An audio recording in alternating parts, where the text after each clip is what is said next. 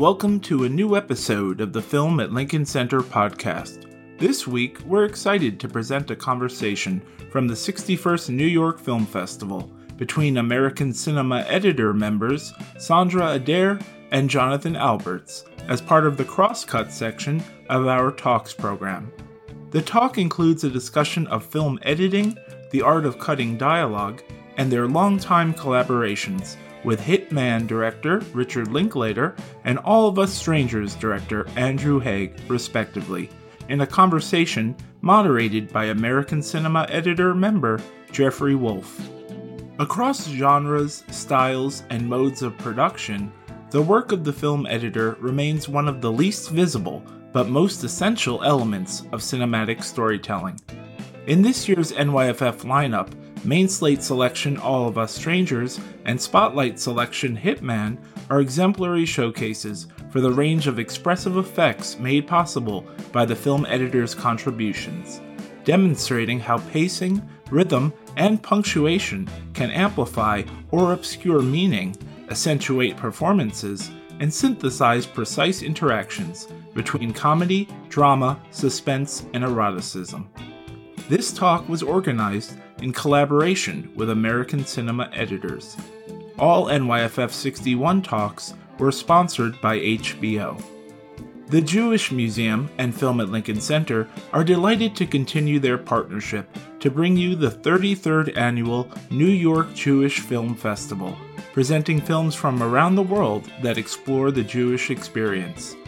The 2024 festival runs from January 10th through January 24th and presents a dynamic lineup of 28 films, including narratives, documentaries, and shorts.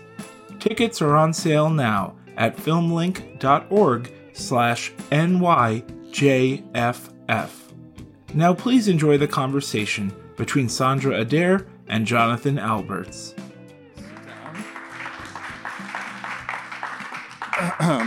um, so, Hit Man Glen Powell plays a straight laced philosophy professor, Gary Johnson, who moonlights as an undercover hitman for the New Orleans Police Department. Gary begins to descend into morally dubious territory when he finds himself attracted to one of those potential criminals. The film is based on an improbable true story with a few wild embellishments. Now, Netflix wasn't able to provide us with a clip of this film, so so, we will show you a clip from Before Midnight, another collaboration of Sandra and, and Richard Linklater. Before Midnight is um, the third in a trilogy following Before Sunrise and Before Sunset. And the story is on the last night of their idyllic Greek vacation, longtime lovers Jesse, Ethan Hawke, and Celine, Julie Delpy, reminisce about their lives together and what different choices might have brought. Sandra has said it's her favorite of the three. Maybe she'll tell us why in their conversation. So we're going to show you a clip of that and then talk about it a little bit afterward.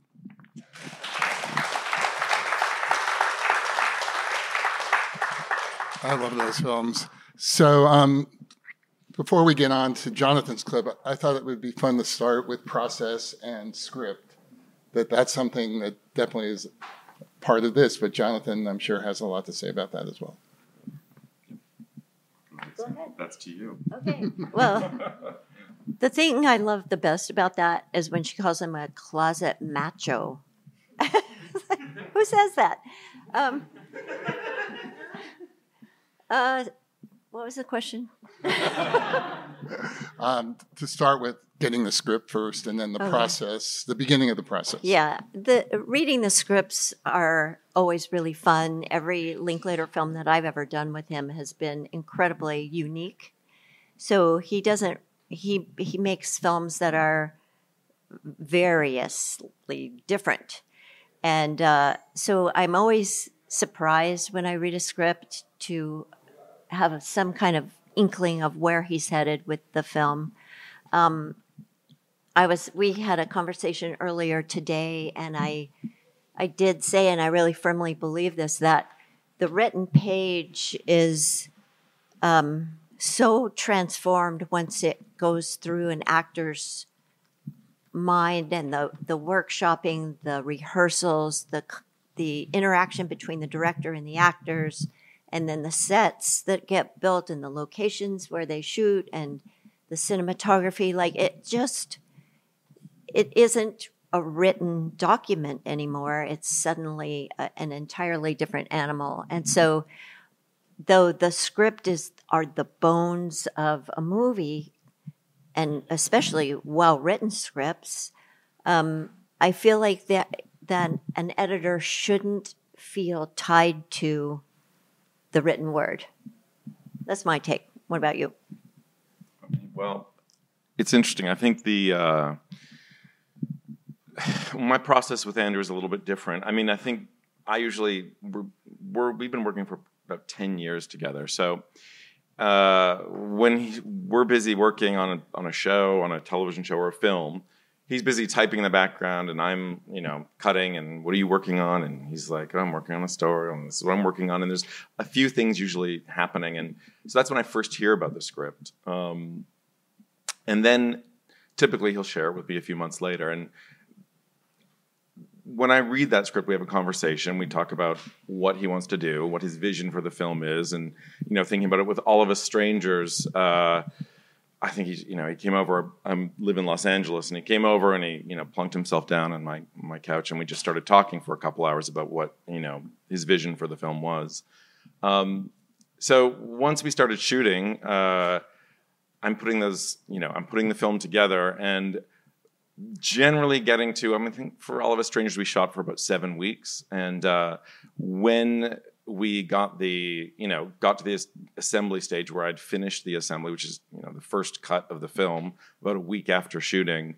Um, typically, and I know not all editors are like this. I think it's maybe a little different with you and Richard, but Andrew and I never sit in the same room and watch that cut because you know you've worked so hard. It's like you've spent a lot of time yourself and your assistants putting it together, and you know, I think uh, it's a really vulnerable time for a director. It's an extremely vulnerable time, seeing all the problems or seeing all the things they didn't get.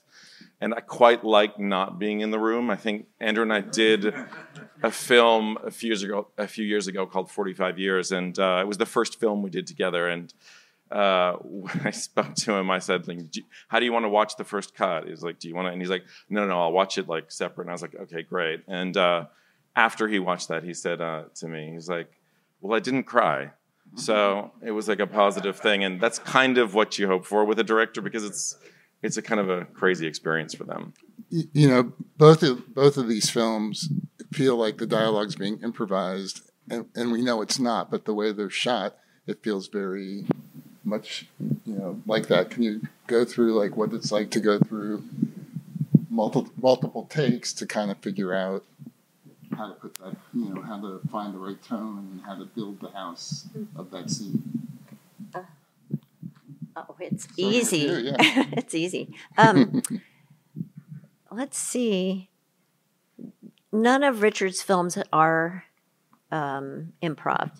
They, he writes. They he, he co-writes with his actors frequently. On Hitmen, the lead actor Glen Powell was a co-writer, and in the before trilogy, uh, Ethan Hawke and Julie Delpy were co-writers on those scripts, and so their process is very it's very um, open between the actor and the writer and the director, and they rehearse and rewrite and rehearse and rewrite, and they really discover the characters and and who those people are going to be before they ever bring a camera into the room.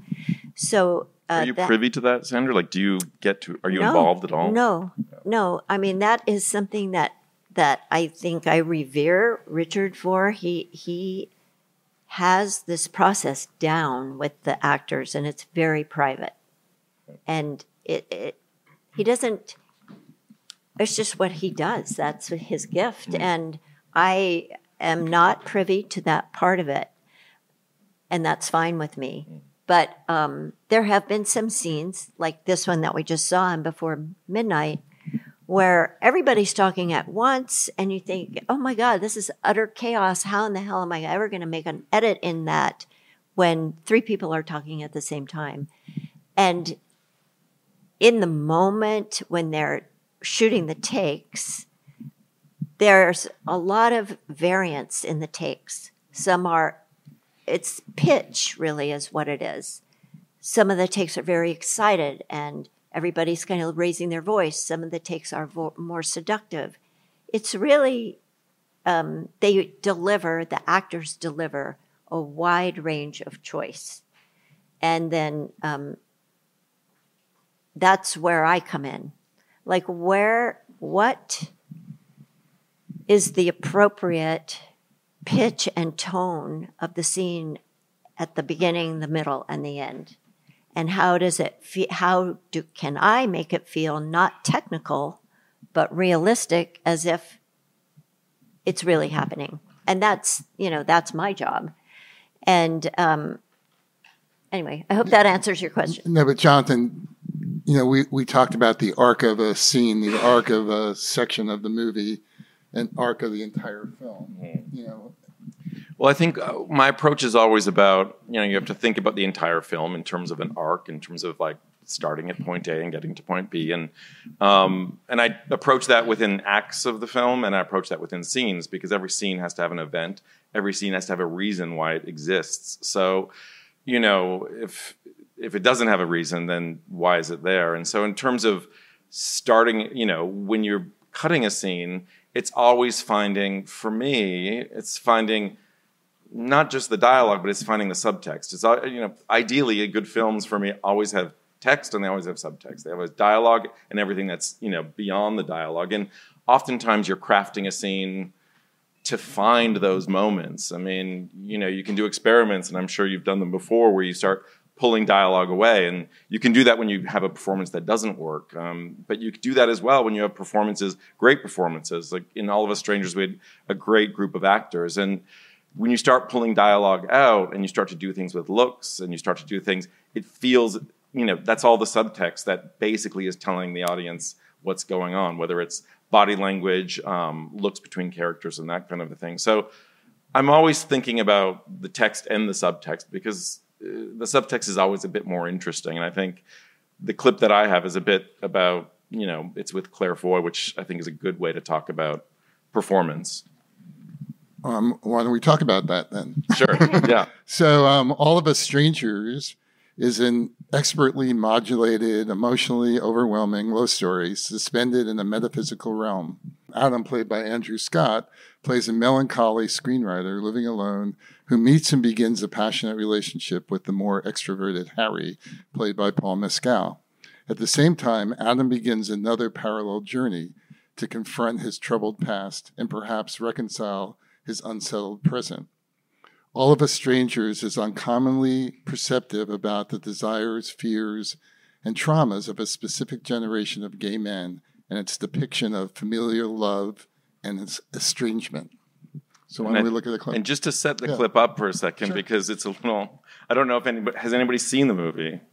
Okay, great. so a group of people have seen it. So I think just for the people that haven't seen it, I think this is Adam coming back to his, the, his childhood home. And, uh, his mother's, you know, basically a ghost. So it's the first, it's the second meeting he's had with her, and when he arrives, it's uh, no spoilers. No, it's him stepping into it. But I think if you don't know that, you kind of, you'll see. This is a film that really catches you by surprise.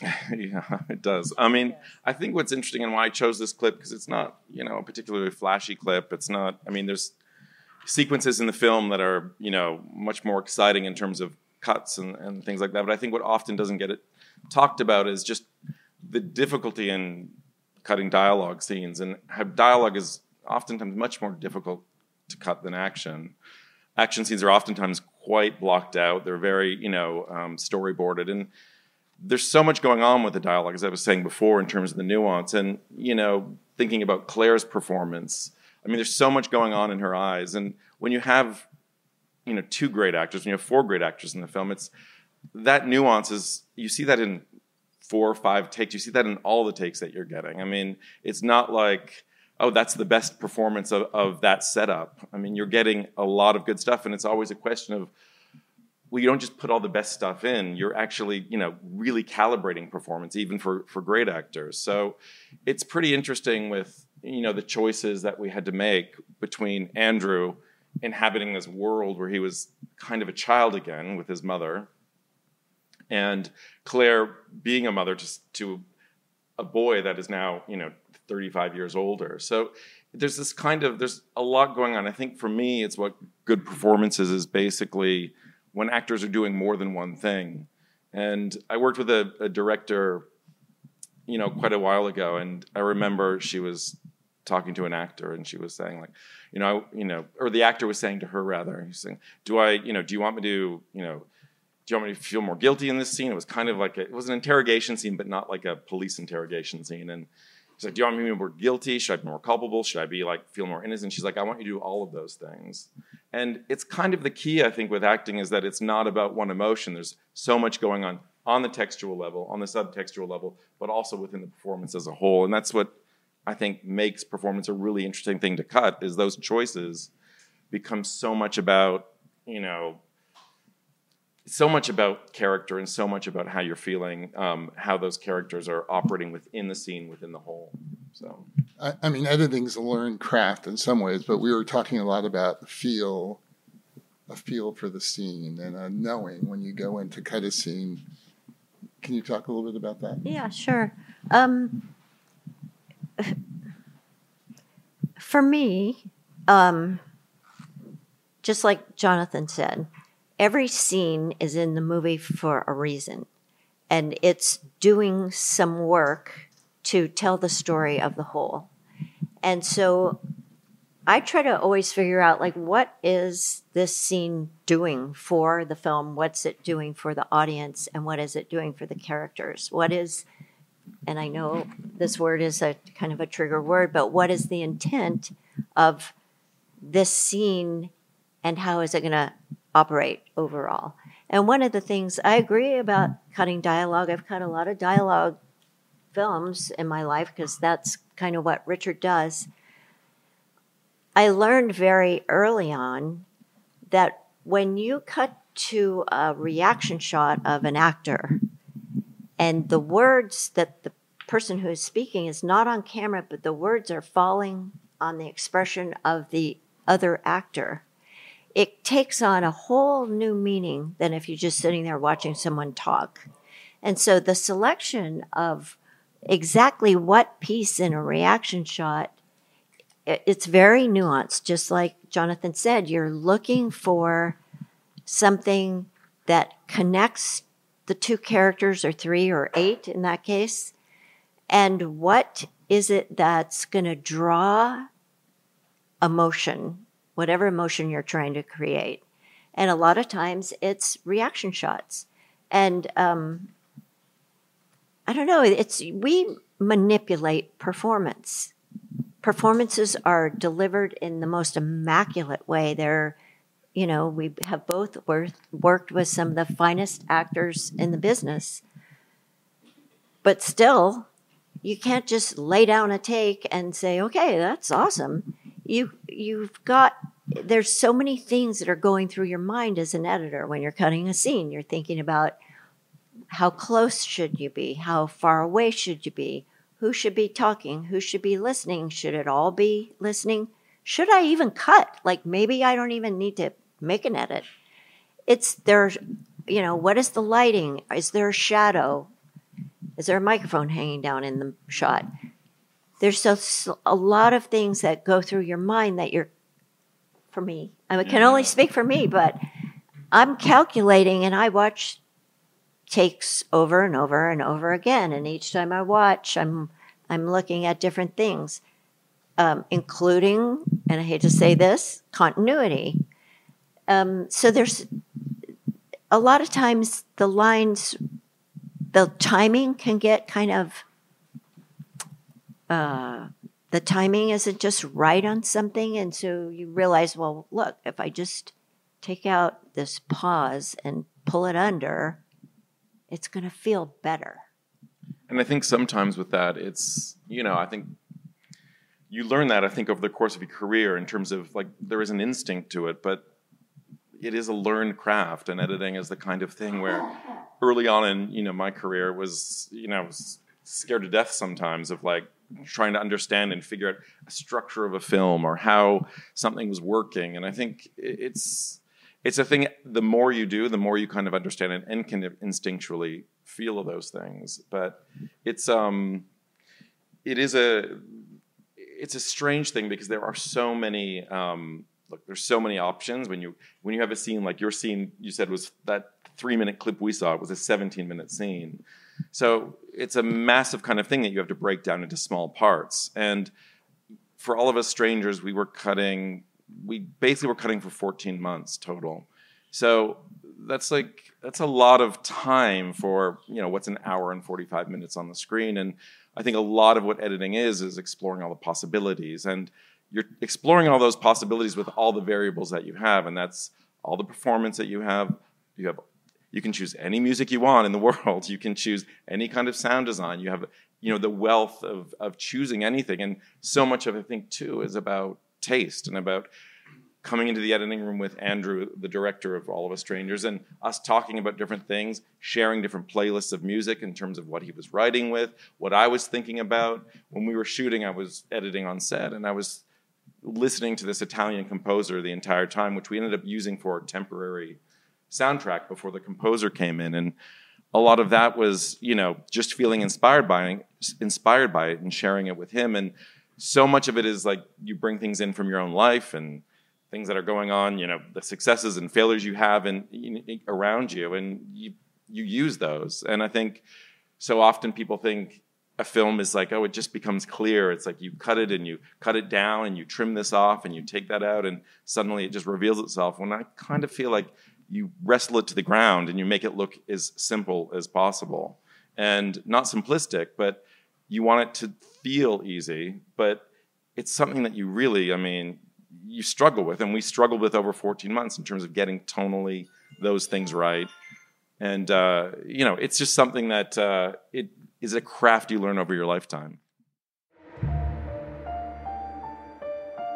This podcast is proudly supported by netflix presenting May December from director Todd Haynes, nominated for five Spirit Awards, including Best Feature, four Golden Globe Awards, and three Critics' Choice Awards, including Best Original Screenplay.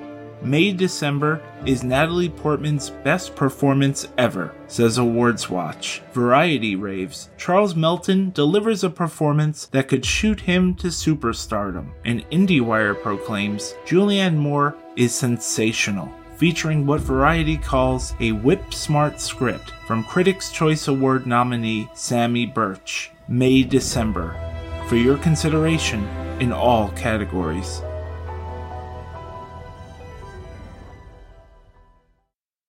I mean, we kind of passed it, but I, I did want to. There's a phrase having an ear for dialogue, and and I think that that phrase is somewhat you you were born with it, and you learn it as you go along. But um, you know that's very much the case in in both of these films in terms of um, of that. And now you you start to talk about music, so very different kind of music in these two films, Hit Man and, and All of Us Strangers. Um, Hit Man is a very interesting score, I think, because it um, it it starts kind of happy and then it kind of gets dramatic and then it gets of happy again. So tell us how you got to that. Okay, yeah. Um, so we have a composer in Austin, Texas, where I live and work with Richard uh, Graham Reynolds, and he has scored several of Richard's films, and he's a wonderful, wonderful collaborator. And the film is set in New Orleans, and so we had uh, hundreds of Louisiana songs to select from. And so we wanted to instill the character of New Orleans with the music, but the score does a lot of heavy lifting as well because it, the film has a lot of, I guess nobody here has seen Hit Man yet, right? Oh, one person. Oh, few. Okay. Um, the film has a lot of twists and turns. It's very unexpected. And so the score kind of helps uh, support what what's happening in the scenes, uh, without kind of directing your emotion. Like it doesn't really do too much to, uh, it doesn't overdo it. So the selection of the songs was really fun. Uh, when they wrapped, all of the crew members made a Spotify list of their favorite Louisiana music. So there was a Spotify list with like 250 or 300 Louisiana songs. And then one of the actors, Austin Amelio, gave a huge playlist to Rick. And then a friend of mine who grew up in New Orleans gave me a big playlist. So at the in the end, we had like 500 songs to select from, and we only used a handful. And then the rest of it is is score. And Graham, um, you know, he went off on in the wrong direction. We had to pull him back a little bit. And really, it's just a series of he would give us a draft. We'd I'd cut it in. We'd listen to it, talk about it, maybe move it around a little bit, and then we'd talk about the instrumentation and um, what we felt needed to happen with the with the score. And it really is just a back and forth, back and forth with uh, with him. One of the interesting things in All of Us Strangers was um, I think I mentioned to you this morning that I heard some music and all of a sudden I thought, was that playing the whole time? Or, Mm. or was I just hearing it now for the first time? Yeah, I think it's a lot in the films that I work on with Andrew. Uh, in terms of the score, like not the pop songs that come in, but just the score. I mean, he he always wants them to appear kind of unknowingly and disappear unknowingly. And you know, the idea is always to be. It's always about being quite subtle with things and always um, having music that supports a scene and underscores it, but never makes itself too known. And it's it's for this film, it was very it was such a specific thing because of the tone of the film. It's not just a straight ahead drama that there are kind of in a way supernatural elements, but we never wanted it to be move into genre. We always wanted to keep it in a very subtle space. And it's a very delicate line and I think music certainly is something that, you know, helps to draw that out. I mean, you put on the wrong music and we tried a lot of different things before we'd actually gotten to the um, stage of hiring a composer. And we tried a lot of different things and a lot of different screenings for the studio and a lot of different conversations about music and a lot of different notes about what was working and what's not working. And this is always, as Sandra said, it's this back and forth dialogue that you know everybody has an opinion about what's good music. I mean, if they don't know what is good editing, they know what they like in music, and it's and you always hear about it, and you're constantly hearing about it from studio executives and you know and when you have screenings for for different people to kind of test out the film. And it's such an odd experience because as editors you work so hard putting that score together. Um, as i said when i was when we were shooting this film i was shot it in london and we were shooting on the stage for adam's apartment. And uh, i would take the tube and the train in every day. And i was uh, listening to this italian composer caterina barbieri which we ended up using as temp for the for the temporary soundtrack before we hired the composer. And she's an amazing composer. And we met with her and we thought about her doing the score. But eventually we kind of went in a different direction. But that evolved over several months and many discussions. So everything that kind of ends up it becomes like such a talking point, I suppose. But, but in that movie, it became very important because it kept reminding you that we were in some sort of supernatural. Yeah, and I mean that's what you know music does. I mean it's that kind of thing where it's like certain music hitting certain tropes. I mean, we never wanted to feel like it was genre or any kind of horror thing, but we knew there were like kind of these traumatic elements and music all reminds us reminds us of certain things based on instrumentation, based on the rhythm, based on where they're placed with what picture and that is a constant negotiation in the cutting room. Constantly you're talking about that, going back and forth with the director and you know, as I said with all the other voices that are end up being in the room. So it's why it oftentimes takes a long time, but it's it's it's a fun process as well. I mean, before we take questions, I, we, we had a little conversation about in, kind of inside baseball about how you solve a problem on a, on a, that you might have in a given scene or a scene that you've worked on weeks before or weeks at, you know, that like where's that safe place that you go to figure out, like you know, where it comes to you, you know, like mm. oh that that's what I should do. I mean, it's it's an interesting thing. I think it's the creative process is one which is complicated. And for any of you that's you know created anything, whether it's writing an essay, I mean that's it's it's a weird process of whittling things down, moving things around, and I think problems always come up in the cutting room where you don't know how to solve them. Sometimes it's structural in terms of the placement of the scenes. Sometimes it's within a scene. Sometimes it's a performance. And for me, it's like what I always find is that you know when I go out for a run or I do something, I'm, my mind is not on the problem. Sometimes you can solve it in the cutting room, but sometimes you need to like get away from it. You like if I'll go for a run and I'm like looking at you know your, your mind is totally detached from it. Whether that it's that or in the shower or somewhere else. It's like I wake up in the middle of the night and I'm like, oh, you know what? I think there's an idea for a piece of music if it came in later, if it was there, and then you know, and I take that stuff to the cutting room because it's the kind of thing where I think you almost have to be slightly detached from the problem in order to get a kind of bird's eye view for it. So for me, it's it's kind of where it ends up. I agree hundred percent. Like uh, the shower, things dawn on me in the shower, and I, and sometimes I even forget what the thought that I had. I also play a trick with myself, which is to take the to take the onus off of just playing around. And I will make a duplicate of a sequence and I'll write experiment. So it's like, okay, nobody's judging this. I'm not judging it. Rick's not judging it. Nobody's judging it. I'm just going to play. And that somehow tricks me into being releasing the any constraints that I have. Also, um,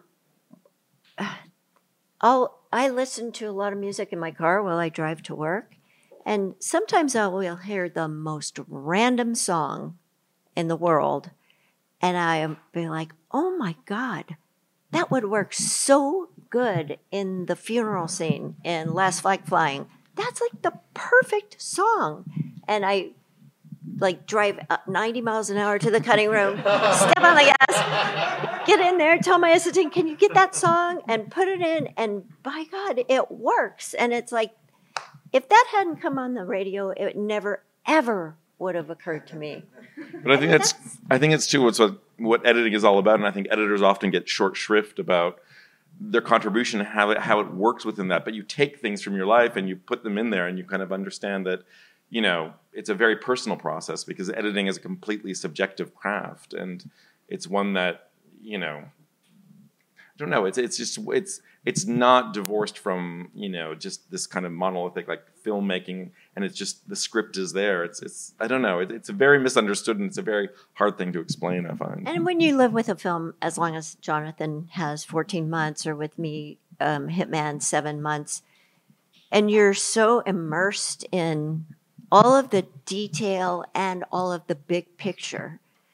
You, it's just in there. It's in your subconscious. You can't ignore that it's permeated your whole being. Really. And you can't get rid of it either. Yeah. uh, so I think we'll open up the questions. Jonathan was curious. One second. It, it, could you raise your hand if you if you're an editor? Oh wow Yay. or aspiring. That's good. Uh, sir.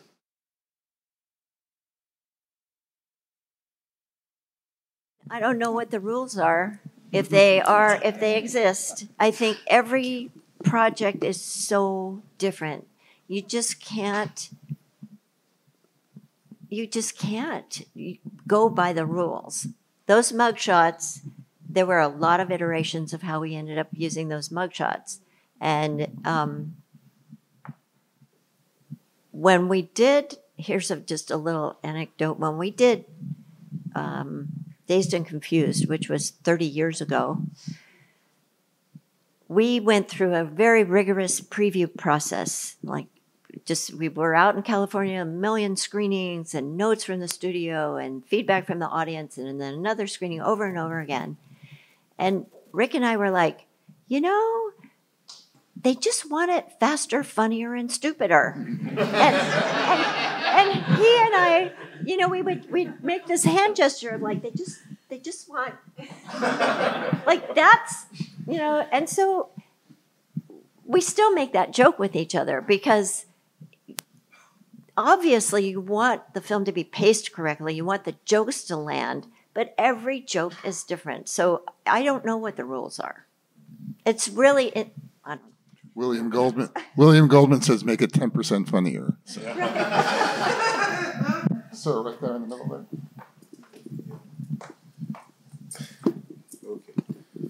Uh, do you have a do you get chances to work on documentaries, and if so, are they vastly different to cut?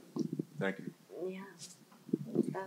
Yeah. I mean, I'll just- Yeah, so I started working in documentary when I was living in New York uh, in the late '90s, and that's kind of how I got into editing. And uh, documentary is a whole different thing in a way. I mean, it's still story, but I think you spend so much time in a documentary just writing the story. Um, but I love documentary, and I think documentary is amazing. And I think it was actually like very fertile ground to to learn how to edit because you learn in a very different way, and it's just it's um it's rigorous. I think rigorous, and I mean, look, working on a film for 14 months that's scripted is is definitely rigorous as well, but it's a different kind of rigor, I suppose. Uh? Yeah, I agree. Um, documentaries are very, they use a different part of your brain in an entirely different way. When you have a narrative script and actors, it's so different than when you have footage that's, it could be, you know, hours, hundreds of hours of footage shot over years. And the editor's job is to find the right pieces to tell a story in a very short amount of time. It's very, very different. I actually directed a documentary and edited it myself. And oh boy, I'm telling you, I it was so difficult and and I kept thinking I brought this on myself. I don't know why I did that, but the editing part of it and the and telling the story and shooting it and doing the interviews i finally realized no one is going to do this except me. So get in there and don't make a bad film. And it just kind of it, it came together. I'm really really proud of it but it it's it's entirely different animal than narrative Hello, um, my name is Maya, and I'm an actor. And I just want to say thank you so much to Sandra and Jonathan. Um, I watch a lot of films, and I really appreciate what editors do. And I just want to know what is the um, the most important process of making a choice in the process of looking at something repetitively, and then also talking to the director, who is important in terms of persuading them to make that choice as well in the final cut of the film. Okay, that's a hard question. Um, making choices are, and I know a lot of editors probably say this. It's very instinctual. It, it's very gut driven, and if if you select a piece and you put it in the movie juxtaposed to the shot, in front and the shot in back, and it seems to flow and work, you're likely to stick with it.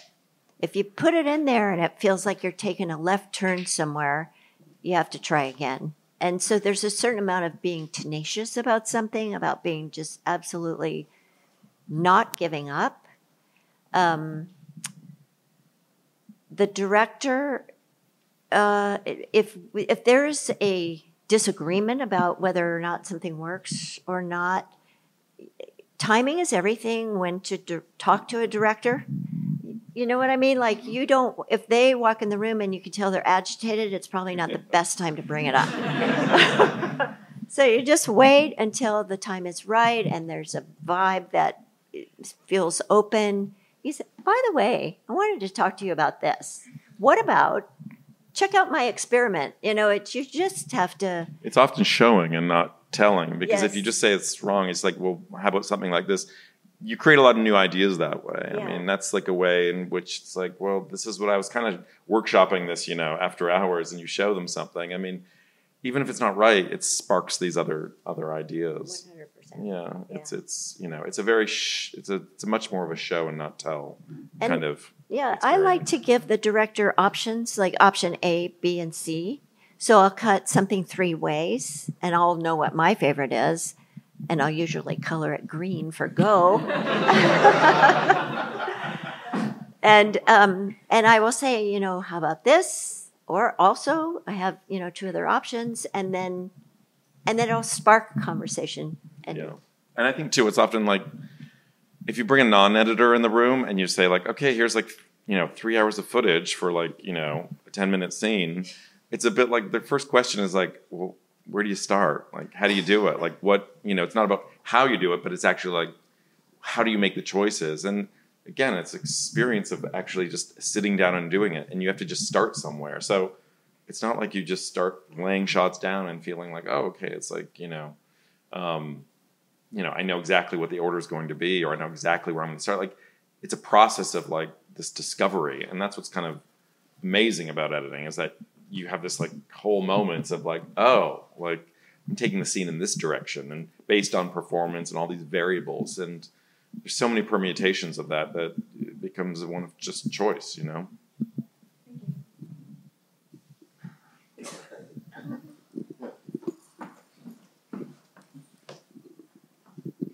Hi, thanks for being here. Uh, I guess my question is sort of a personal one in a sense uh, because uh, like you you spend so much time with the movie you spend so much time working on it calibrating it and it changes its form throughout that process. Uh, when do you or how do you uh, process that it's over now? Or like you're you're done with it now? It's more about uh, my question is more about how you how do you let it go then you know a lot of times i hear that you have to let it go at some point of time and so how do you how do you yeah Yeah, I think, I mean, it's a really good question because I think in the creative process with any kind of art form, it is a question of, you know, when you let it go, or people say, you know, you just abandon it at some. And it's a difficult one. And I think oftentimes there are, I mean, when you're working on a film, depending on what kind of film it is, there are financial restrictions. There are different kind of restrictions that tell you you're going to be letting it go. Um, but, you know, artistically, it's, it's tough. I mean, cutting all of us strangers for 14 months, it's a long time to cut a film, and uh, a lot of a lot of time to cut a film that is this kind of a film. And I think we struggled with that for sure. And we, you know, we had a producer that would come in, and you know, I think I, I mentioned this last night at the Q and A, but he would come in and say like, "It's beautiful, keep going." And you know, I know when we started shooting in June of 2022, we had our first kind of small screening at uh, in November. I mean, it's essentially the same film, but it's but it's also 20 minutes shorter, and it's not just you know in terms of length, but it is a different film, even though it's telling the same story. And it's just it's a struggle, and it's one that I think we have a constant dialogue about, saying like, "Are we done? Watch it again." What you know, we'd sit there. Andrew and I would often sit there and be like, toward what we knew was feeling like the end. We'd sit there and we'd be like, "Okay, let's watch it," and just say like, "Is there anything?" like what is actually bothering you like is there anything that you've just we haven't addressed and it's a very open conversation but it's difficult because you go away for two days and suddenly you think of something else so Yeah. A lot of times you just run out of time. You Yeah. run out of budget, you run out of time, down. and yeah, there's a festival submission, and you know that's there's that. Um, I like Yeah. that expression. We never finish it. We just abandon it. another another thing about about the process, which I think is a beautiful part of the process, is having um, preview screenings and getting feedback. What, the minute you have one single other person unrelated to the film in the room to watch the film, it alters your perception. It completely makes you paranoid and you think you've done a horrible job and what are they going to do? Walk out in the middle. You just don't know. And it, it, it heightens, it, it makes you hypersensitive to uh, what's on the screen and how it's playing and whether or not the jokes are landing or the drama is as heavy as it needs to be. And so I, I find that screening it for my assistant, I bring my assistants in a lot to watch cuts. Um, I'll bring uh, Rick's assistant in to watch cuts, and and then we have like actual audience screenings, anywhere from six people, friends and family, to you know, 50 people in a theater or 80 people. And you, you know what is working and what's not, I think. Um, there's a lot of talk about how editing is a craft that you learn through doing uh, over and over again. But I'm curious if uh, either of you have any um, uh, personal idols uh, or work that inspire you as an editor. Do you have other editors as your your idol, or whose work technique inspire you? I mean, for me, it's interesting because I think much of that for me came as like from mentors that I had when I was, you know, first starting, who encouraged me to edit, and you know, were looking at things that I was cutting. Um, and one of mine was a documentary editor that I worked with in New York here. His name is Jonathan Oppenheim, who's passed away. But he did a lot of amazing films Paris is Burning, Children Underground, Arguing the World. Like he's, he's, he did amazing stuff. And he was the first editor I worked with. And it was just an absolute, you know, education in, in not only how to be in a cutting room, but how to think and talk about film. So.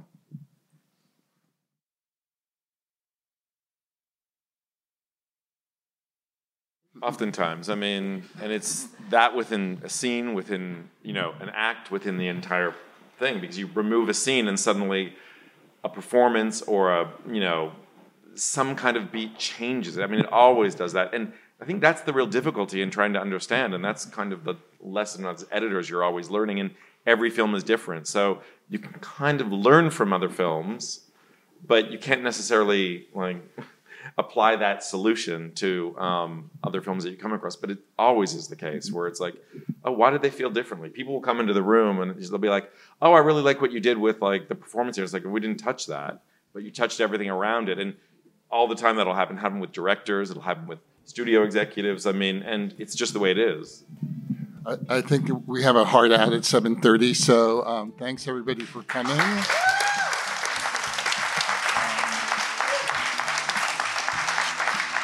check out check out the America Cinema Editors online, and thanks, Sandra. Thank you. Thank you. Thank you very Thank much. you.